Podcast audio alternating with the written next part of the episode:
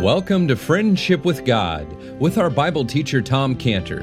Today's message and previous messages can be listened to or downloaded for free at friendship with god dot org, friendship with god dot org. You can also obtain free resources from Tom Cantor and view our online bookstore at friendship with god dot org or call us at eight hundred, two four seven, three oh five one, eight hundred, two four seven, three oh five one. Tom Cantor also has a daily devotional verse that comes out each day by email and on Facebook. To receive this small daily devotional verse that Tom Cantor puts out, you can sign up at friendship with god dot org, friendship with god dot org, or find Tom Cantor on Facebook by searching for Tom Cantor and Friendship with God. Now here is our Bible teacher, Tom Cantor. You know, the two words there are very interesting. Well, it says destroy and destruction. They're not the same word, but they're related. And the first word, Chabal, for destroy, is used for a rope that is slowly tightened, and it causes a person to writhe in pain.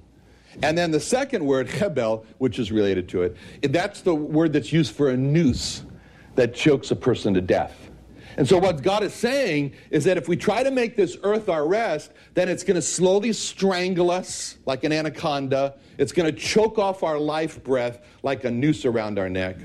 And so God has ways, thank God, but he has ways to keep his own from making this world their home. And a beautiful picture of this, and some of the ways that God has, the way that God has, is in Exodus one.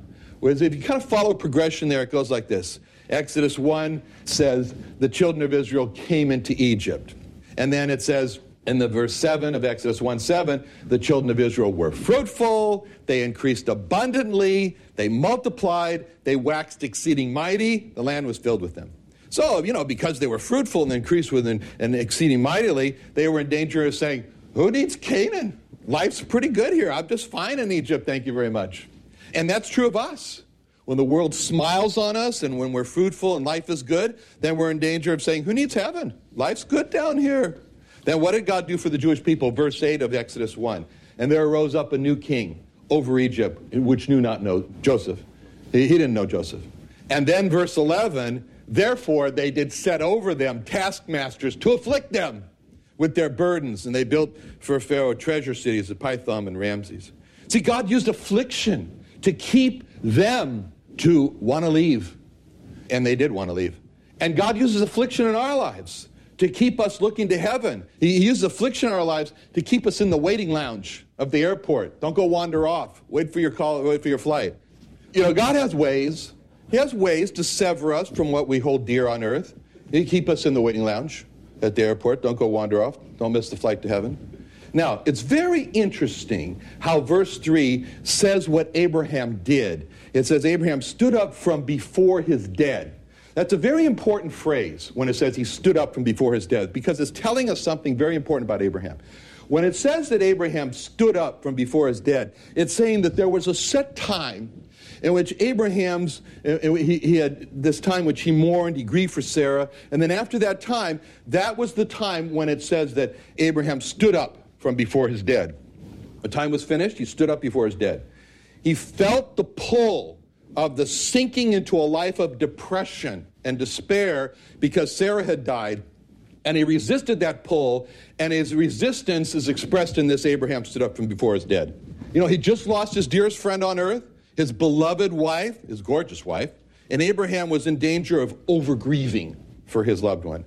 But Abraham resisted this pull to overgrieve for Sarah when it says Abraham stood up before his dead. You know, when Joseph was the prime minister of Egypt and he, he seized on Benjamin, they didn't know who he was, and he threatened to keep Benjamin there while the others returned to, to Jacob. And then Judah comes and pleads with Joseph, please let Benjamin go. And he said these words in Genesis forty-four, thirty to thirty-one. Now, therefore, when I come to thy servant my father, and the lad be not with us, seeing that his life is bound up in the lad's life, it'll come to pass when he seeth the lad is not with us, that he'll die. See, Judah said that Jacob's life was bound up in the lad's life. As believers, our life should never be bound up in any person on earth. so that if that person dies, then our life dies. It shouldn't be that way. As believers, there's only one person who our lives are bound up in, and that's the Lord Jesus Christ.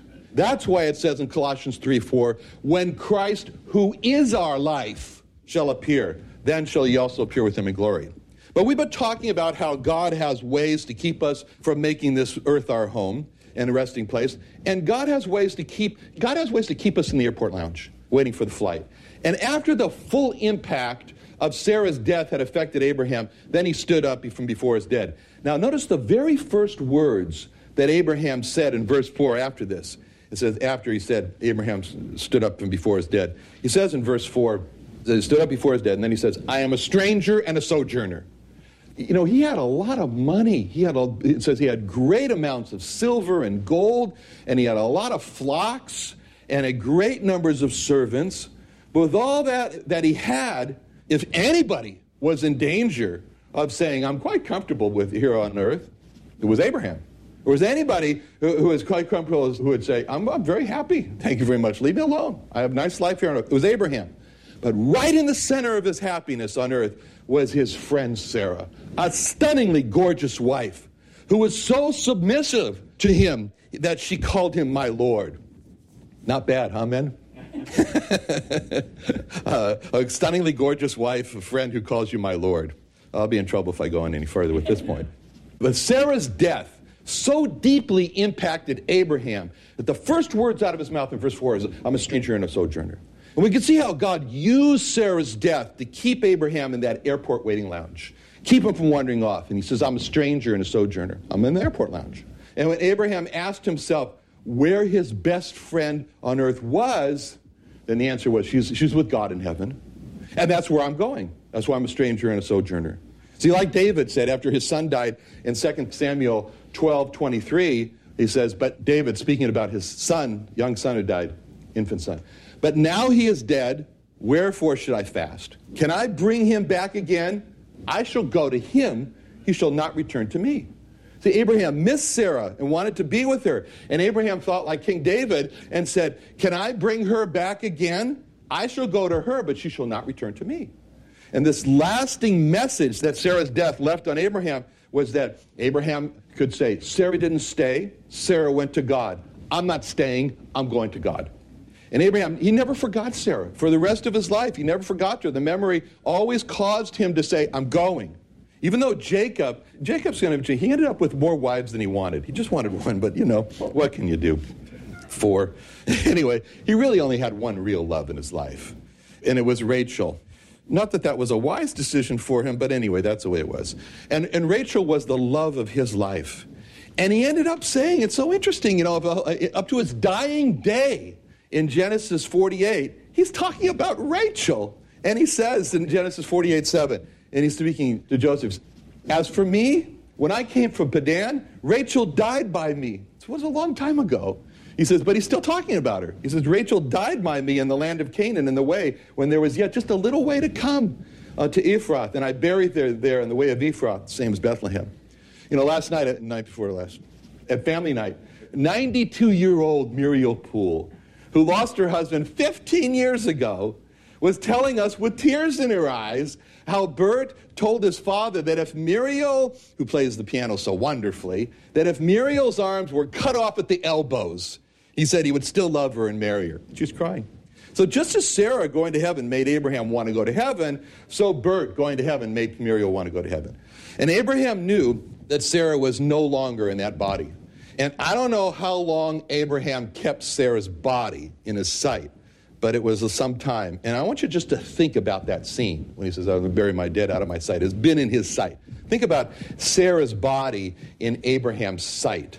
You know, it doesn't take very long for the deterioration of a corpse to start, especially when there's no refrigeration. And so there is Abraham sitting in front of Sarah as her body, you know, goes into rigor mortis. What do you call it? Rigor mortis. Rigor mortis.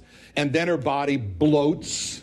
You know, we see this with the goats. And it bloats as the gases form on the inside, then the noises from the gases coming out, then the awful smells. And Abraham didn't have any refrigeration to keep this from happening. You know, it reminds me of a customer friend of mine from Scotland, Doctor Alistair Devlin, and uh, he used to work for Serono Diagnostics Pharmaceuticals in London. He was telling me one time about it. He took a flight. He took from London to New York on British Air, and he was sitting in business class where they have those two seats, you know, next to each other, and the flight was absolutely packed. There wasn't an empty seat on the whole flight. It was a very popular flight. And there was this very obese man, this American man, was sitting next to him. They started talking right away a little bit. And then they were about one hour into the flight, and the man next to him seemed to struggle, and then he stopped breathing. And he just lay there lifeless. And so, you know, Alistair rings the call button, and up, and up comes the flight attendant. She came, and she says, oh, my. She makes an announcement over there. Is there a doctor on the plane? So the doctor comes and checks and says, the man's dead. And, and they took a blanket, and they covered him. And then they told Alistair, we're very terribly sorry, you know. Only the British flight attendants on British Air can say it this way, you know. We're terribly sorry, sir. You know, we're terribly sorry, but there's no place on the plane for a dead corpse, and we're not going to turn the plane around to land, so you'll just have to finish the flight out sitting next to the dead corpse. It was the most terrible experience because the man started to bloat, and then the noises came from the escaping gases, and then the smell, you know. And it wasn't just a few hours, you know, all the way across the ocean. I think Alistair was the first one off of that plane.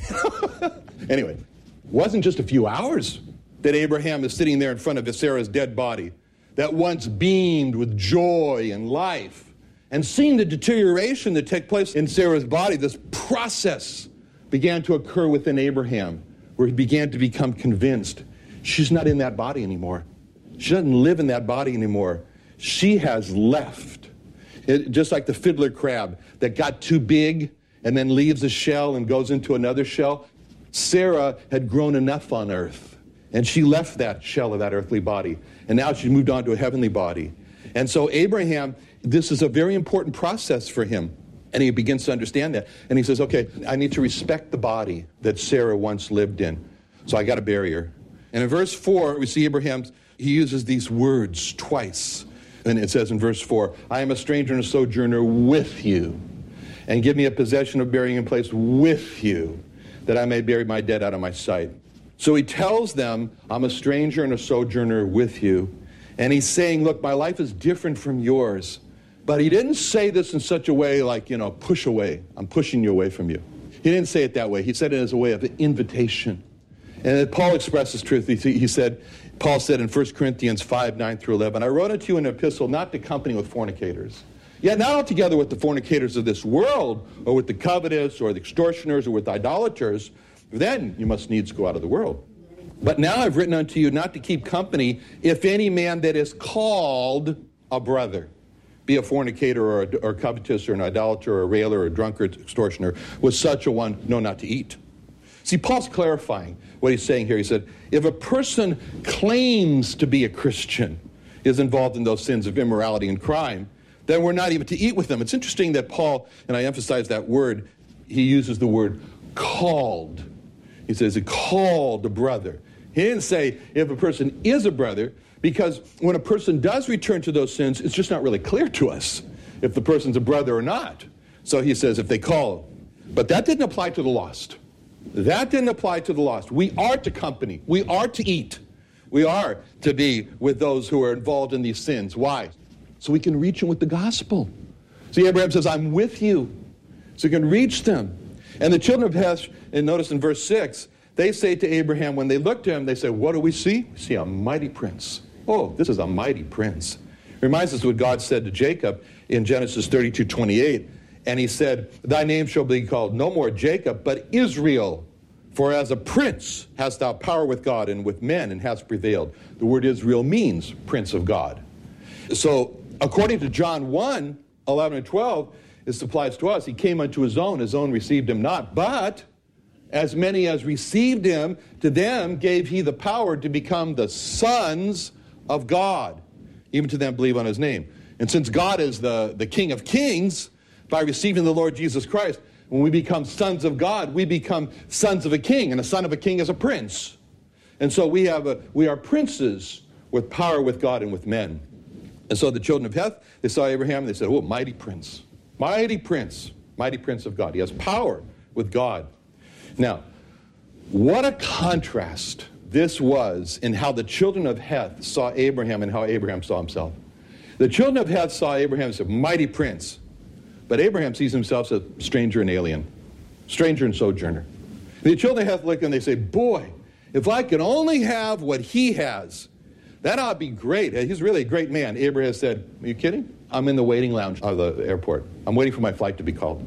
I'm a stranger and sojourner. I'm just traveling, just traveling. See, this is the hallmark of true repentance that results in really in a contrast in how others see a believer and how the be- a repentful believer sees himself. This is the contrast that's going to take place with the Jewish people when they will say about themselves after they repent in Jeremiah thirty-one, seventeen through nineteen, it says, and there is hope in thine end, saith the Lord, that thy children shall come again to their own border. I have surely heard Ephraim bemoaning himself, you know, saying, woe is me. And thus, and saying, thou hast chastised me, and I was chastised, as a bullock unaccustomed to the yoke. Turn thou to me, and I shall be turned, for thou art the Lord my God. Surely after that I was turned, I repented, and after that I was instructed. I smote my thigh. I was ashamed, yea, even confounded, because I did bear the reproach of my youth. And Peter says in Luke five eight, it says, depart from me, for I am a sinful man, O Lord. Now we see in verse six how the children of Heth replied to Abraham and said, hear us, my Lord, thou art a mighty prince among us. In the choice of our sepulchres, bury thy dead. None of us shall withhold from thee his sepulchre, but that thou mayest bury thy dead. See, first they call Abraham, my Lord, Adoni, my Lord. See, the last time we heard Abraham called my Lord, we already said that, it was in Genesis eighteen twelve, where it says, therefore Sarah laughed within herself, saying, after I am waxed old, shall I have pleasure, my Lord, speaking of Abraham, being old also. And then they told Abraham that he was a mighty prince. And then they told him that nobody was going to hold back his sepulchre from them. So these men of Heth, they're just falling all over themselves and here in praise of Abraham. They're just praising him. They're offering Abraham whatever you want, Abraham, because they knew God had blessed Abraham. It was clear. They had seen what it says about Abraham in Genesis thirteen two, where it says, and Abram was very rich in cattle, in silver, and in gold. And in the next chapter, when we come to the next chapter, and we're going to read how Abraham sends his servant Eliezer to go to get a wife for Isaac, turns out to be Rebekah. And then he comes into the house of Laban there, and he introduces himself to everybody, and he describes Abraham in Genesis twenty-four thirty-five, which we're going to come to, and he says, the Lord hath blessed my master greatly, and he is become great, and he hath given him flocks and herds and silver and gold and men servants and maid servants and camels and asses. Now, they all knew that Abraham had gone after an enormous army of the five kings with just three hundred eighteen men. And he had won, as it says in Genesis fourteen fourteen. And when Abram heard that his brother, speaking of Lot, was taken captive, he armed his trained servants born in his house, three hundred eighteen, and pursued them unto Dan. It was obvious to everyone who looked that Abraham was blessed of God, that he had power. And we remember how, just study this, that how when Abimelech and Phicol, the captain of the Philistines there, said to Abraham in Genesis twenty-one twenty-two, and it came to pass at that time that Abimelech and Phicol, the chief captain of his host, spoke unto Abraham, saying, God is with thee in all that thou doest. See, that was the crowning. That's what people saw.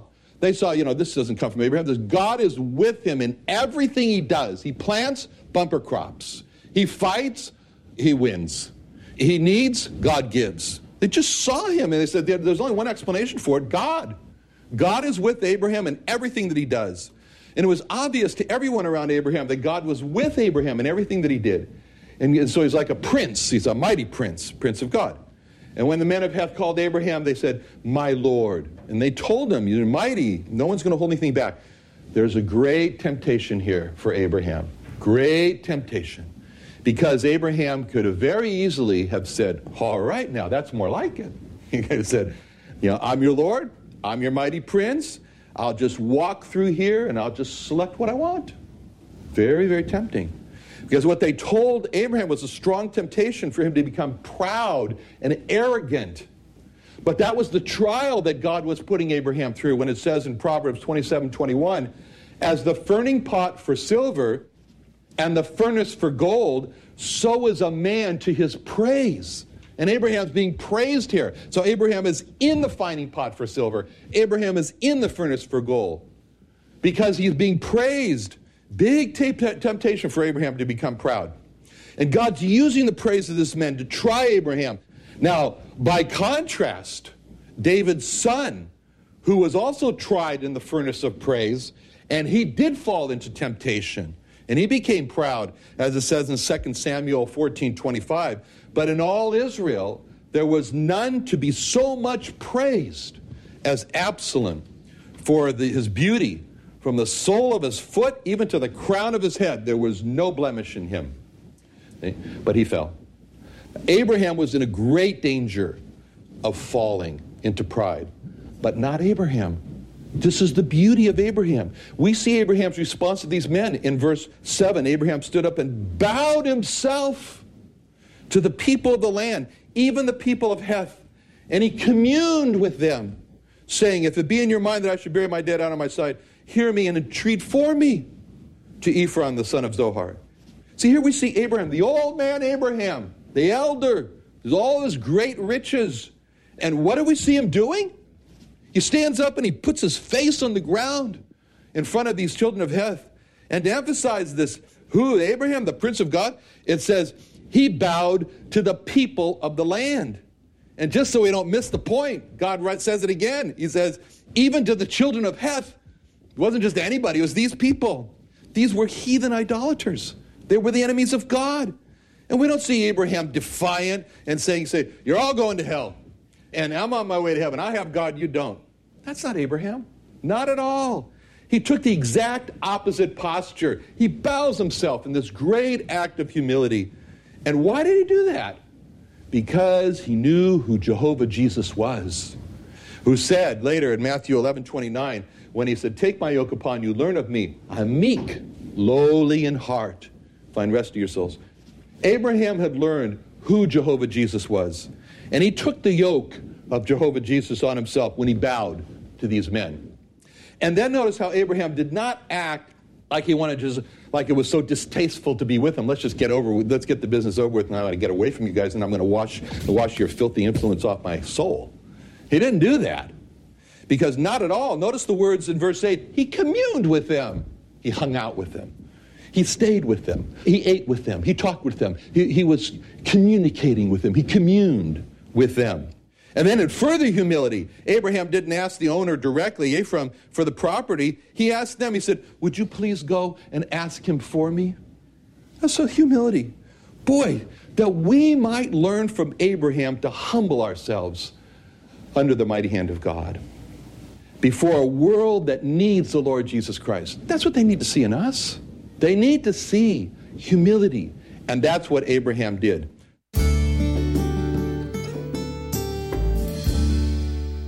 Another wonderful day studying the Bible with our Bible teacher Tom Cantor here on Friendship with God. Don't forget that today's message and previous messages can be listened and downloaded for free at friendship with god dot org, friendship with god dot org. You can also go online to find free resources from Tom Cantor and our online bookstore at friendship with god dot org. You can also find Tom Cantor on Facebook, and you can also go to friendship with god dot org to sign up for his daily devotional verse. Now, Tom Cantor is also the founder of Israel Restoration Ministries. You can visit that website at israel restoration dot org. Or you can write Tom Cantor at P O. Box seven one one, three three zero, P O. Box seven one one, three three zero, Santee, California. That's S A N T E E, Santee, California, nine two zero seven one. Or you can email Tom Cantor at friendship with god dot org. Tom Cantor at friendship with god dot org. Or for more information about Tom Cantor and Friendship with God and Israel Restoration Ministries, call us at eight hundred, two four seven, three oh five one. Sunday Night Church is back. Starting September twenty-fifth, join Friendship with God Bible teacher Tom Cantor at the new Friendship with God Fellowship every Sunday night at five thirty p.m. at the Creation and Earth History Museum in Santee, California. Join us early each Sunday at four thirty p.m. for food and fellowship with Sunday evening services to follow at five thirty p.m. Watch Tom Cantor and the service on YouTube Live, located on the Friendship with God website. Enjoy encouraging teaching from our Bible teacher, Tom Cantor, in a relaxed and family-friendly atmosphere. Sunday Night Church is back, so join us at the Friendship with God Fellowship every Sunday night at five thirty p.m. at the Creation and Earth History Museum at one oh nine four six Woodside Avenue North in Santee, California. For more information, call us at eight hundred, two four seven, three oh five one, one eight hundred, two four seven, three oh five one, or visit friendship with god dot org. That's friendship with god dot org for the Friendship with God Fellowship.